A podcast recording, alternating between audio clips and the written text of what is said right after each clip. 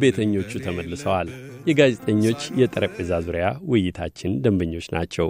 የውይይታችን ትኩረት በአግባቡና በማወቅ ለጥቅም ሲውል መጠነ ሰፊ አይነተኛና አዎንታዊ ሚና የሚጫወተው አንዳንዴም በተለይ የማኅበራዊ መገናኛ ብዙሃኑን ከጨመርን አሁን አንዳንዴ እንዲህ እንዳሁኑ አሉታዊም ሚና ሲጫወት ማየት ብዙም ሩቅ አይሆንም። በመጪው የኢትዮጵያ የአገርና ሕዝብ ዕጣ መገናኛ ብዙሃኑ ሊጫወቱ ስለሚችሉት ሚና የአሜሪካ ድምፅ ለሀያ ሀያና ከዚያም ባሻገር ስለሚያቀናበት አቅጣጫም እናወጋለን። በጋዜጠኞች የጠረጴዛ ዙሪያ ውይይታችን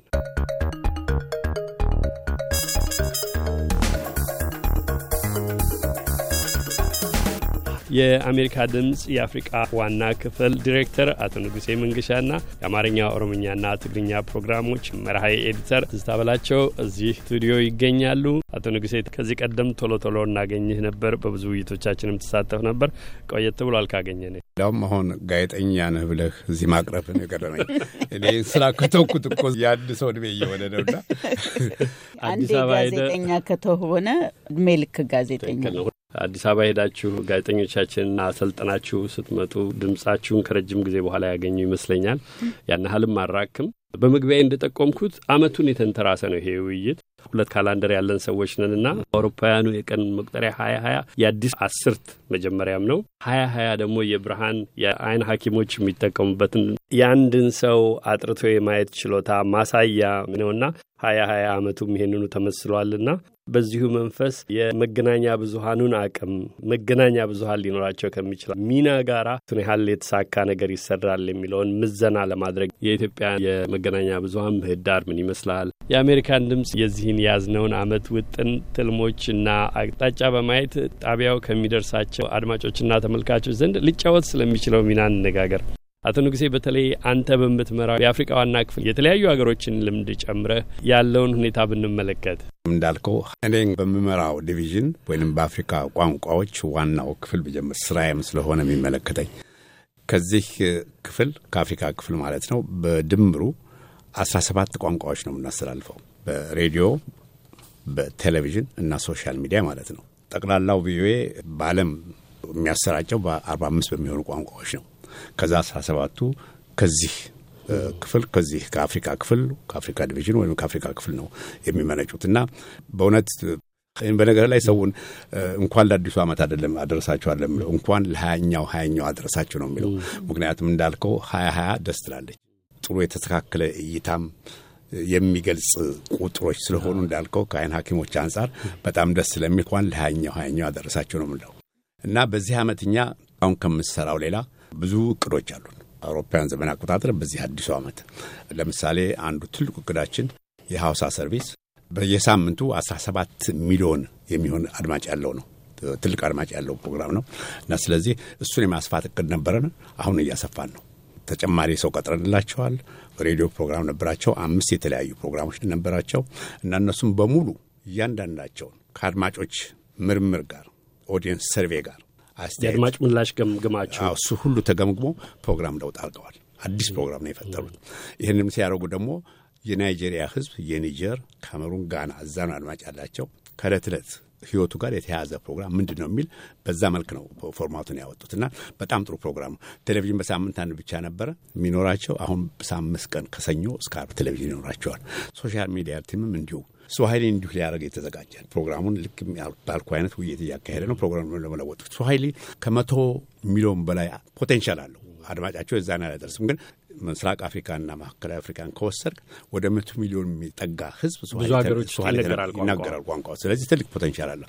በተለይ አሁን ዲአርሲ ኮንጎ ከዚ በፊት ስዋሂሊ የሚነገር ማይመስለን ነበር። ብዙ አድማጭ አላቸው እዛ። ስለዚህ እነሱም ተመሳሳይ ለውጥ እያደረጉ ነው። ወደ Horn of Africa አማርኛ አፋን ኦሮሞ፣ ትግርኛ ስንመጣ ደግሞ ብዙ ውይይት አካሄዳቸው በመላችሁ የለውጥ እቅድ አላችሁ፣ የማስፋት እቅድ አላችሁ። በቅርብ ጊዜ ውስጥ አማርኛም አፋን ኦሮሞ፣ ትግርኛ ሰፍቶ ሬዲዮ ፕሮግራሙ ደግሞ social media ውም እንዲሁ ብዙ ነገሮችን በሚያካትት መንገድ ተስፋፍቶ እንዲያውም ደግሞ የቴሌቪዥን ፕሮግራም በመጠኑ ቢሆን የምንጀምርበት በዚህ ዓመት ይኖራል ብዬ ነው የማስበው። እነዚህ አጭር ከሆኑት እቅዶች ናቸው። ከዛ እንግዲህ ስለ እንግሊዝኛ ማውራት እችላለሁ ስለ ኬንያ፣ ሩዋንዳ፣ ስለ ሶማሌ ማውራት እችላለሁ። ግን ቢያንስ እነዚህን ከወሰድ በዚህ ዓመት ያሉ ሰፋፊ እቅዶች ናቸው። ኢትዮጵያ ውስጥ ደግሞ የሚመጣው ምርጫ ኢትዮጵያ ውስጥ ብዙ ለውጦች የተካሄዱ ነው።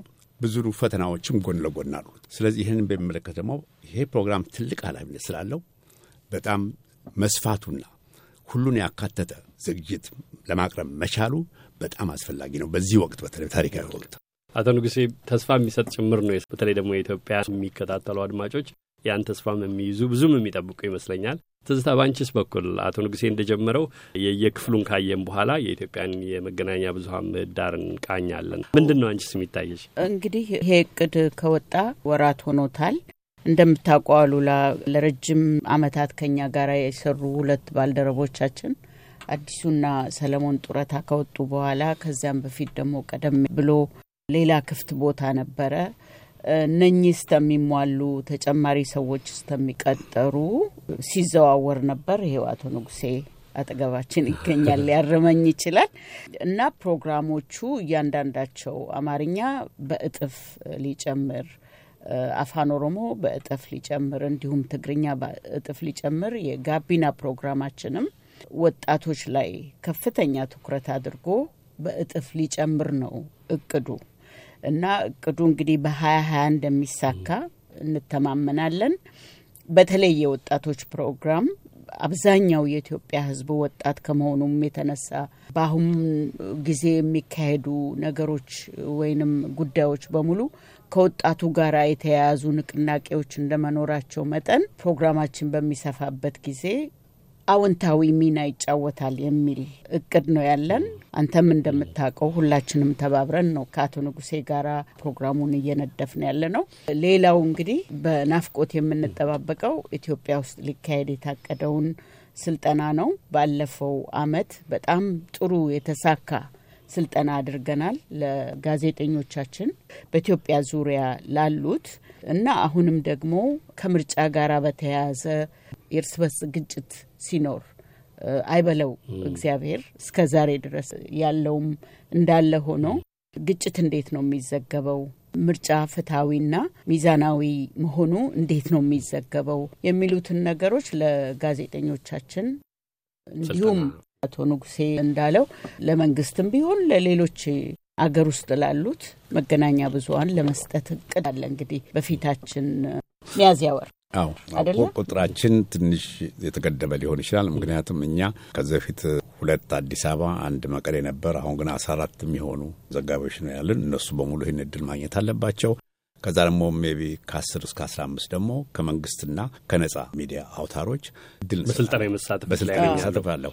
ስልጠናው በጣም በጣም በጣም አስፈላጊ እንደምታውቁት ይሄ ሙያ እንደ ማንኛው ሙያ ሰው ሁልጊዜ እንደግማለሁ እኔ ሐኪም ለመሆን ሄደ ትምህርት ቤት መማር አለበት። አስተማሪ ለመሆን መሐንዲስ ለመሆን ትምህርት ቤት መማር አለበት።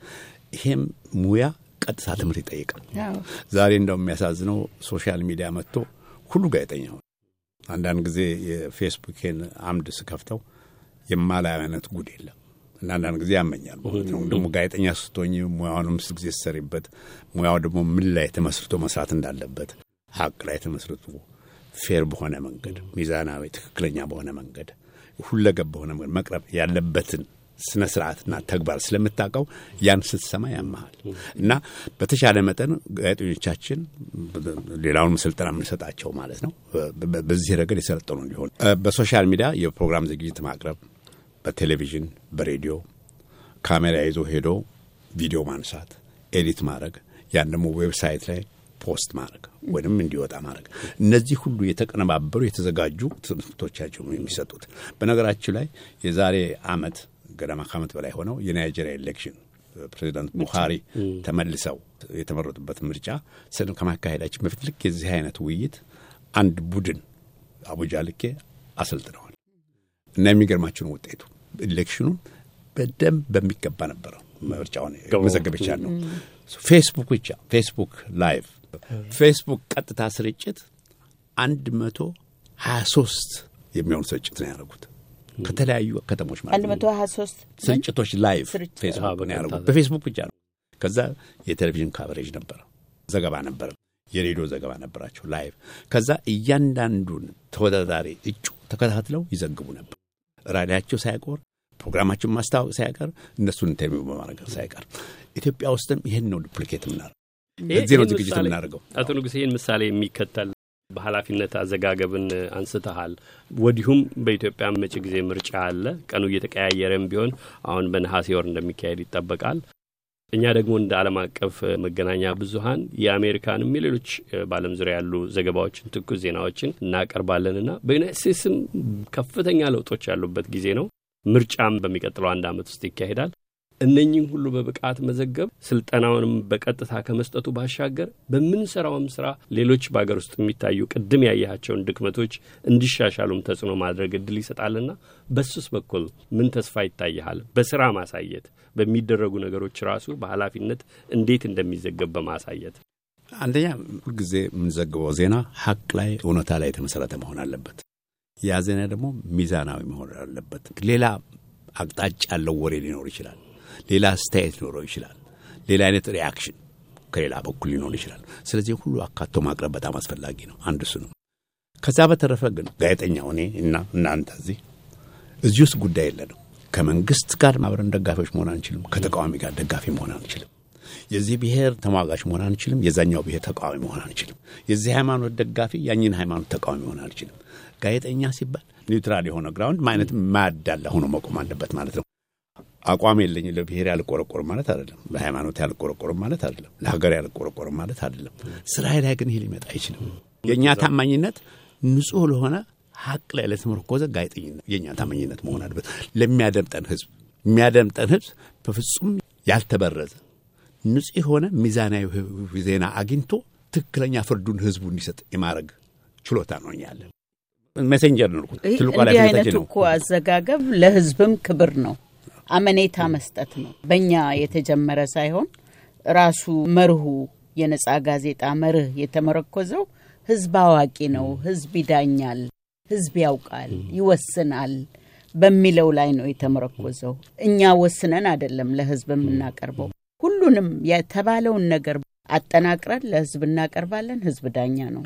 ቅድም ላነሳው ጥያቄ አሁን ለምሳሌ የአሜሪካን election አልከ በጣም ጥሩ ነው። እንዳውም በጣም አሻሚ ብዙ ክርክር፣ እንዳውም ፕሬዚዳንቱን አሁን ከስልጣን ላይ ለማውረድ impeachment፣ ፕሬዚዳንቱን ከስልጣን የማውረድ process ሴኔት ውስጥ የተካሄደ ነው።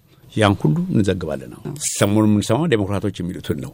ከነገ ጀምሮ ሪፐብሊካኖች የሚሉት አቋም ይኖራል። ፕሬዚዳንቱ የሚደግፍ አቋም ይሆናል ብዬ እሱን እኛ ሚዛናዊ በሆነ መንገድ ሚስተር ትራምፕ ፕሬዚዳንት ትራምፕ መብት የላቸውም እኛ ይህንን ብቻ አቅርቡ ማለት እሳቸውን እስካሁን ድረስ እየወቀሱ በፍርድ ከዚህ በፊት ጥፋት ተደርጓል እና መረጃ አለን ብለው ያቀርቡትን ዴሞክራቶች በሙሉ ስናቀርብ ነው የቆየ ነው። ሪፐብሊካኖችም ያደርጉት እንደዚህ ነው።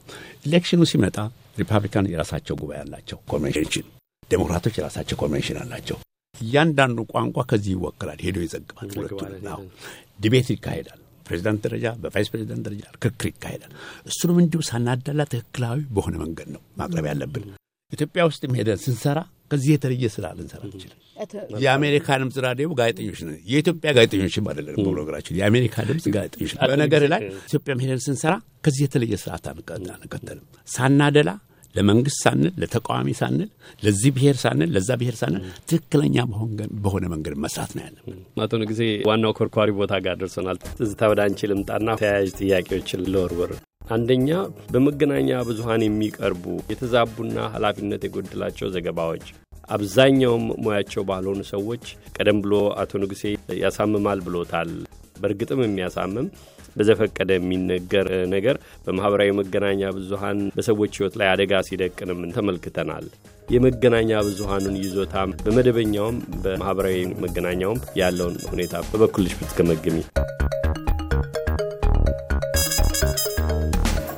አድማጮች፣ የጋዜጠኞች የጠረጴዛ ዙሪያ ውይይታችንን አልተቋጨም። ተከታዩን ክፍል ሁለት ላይ ያገኛሉ።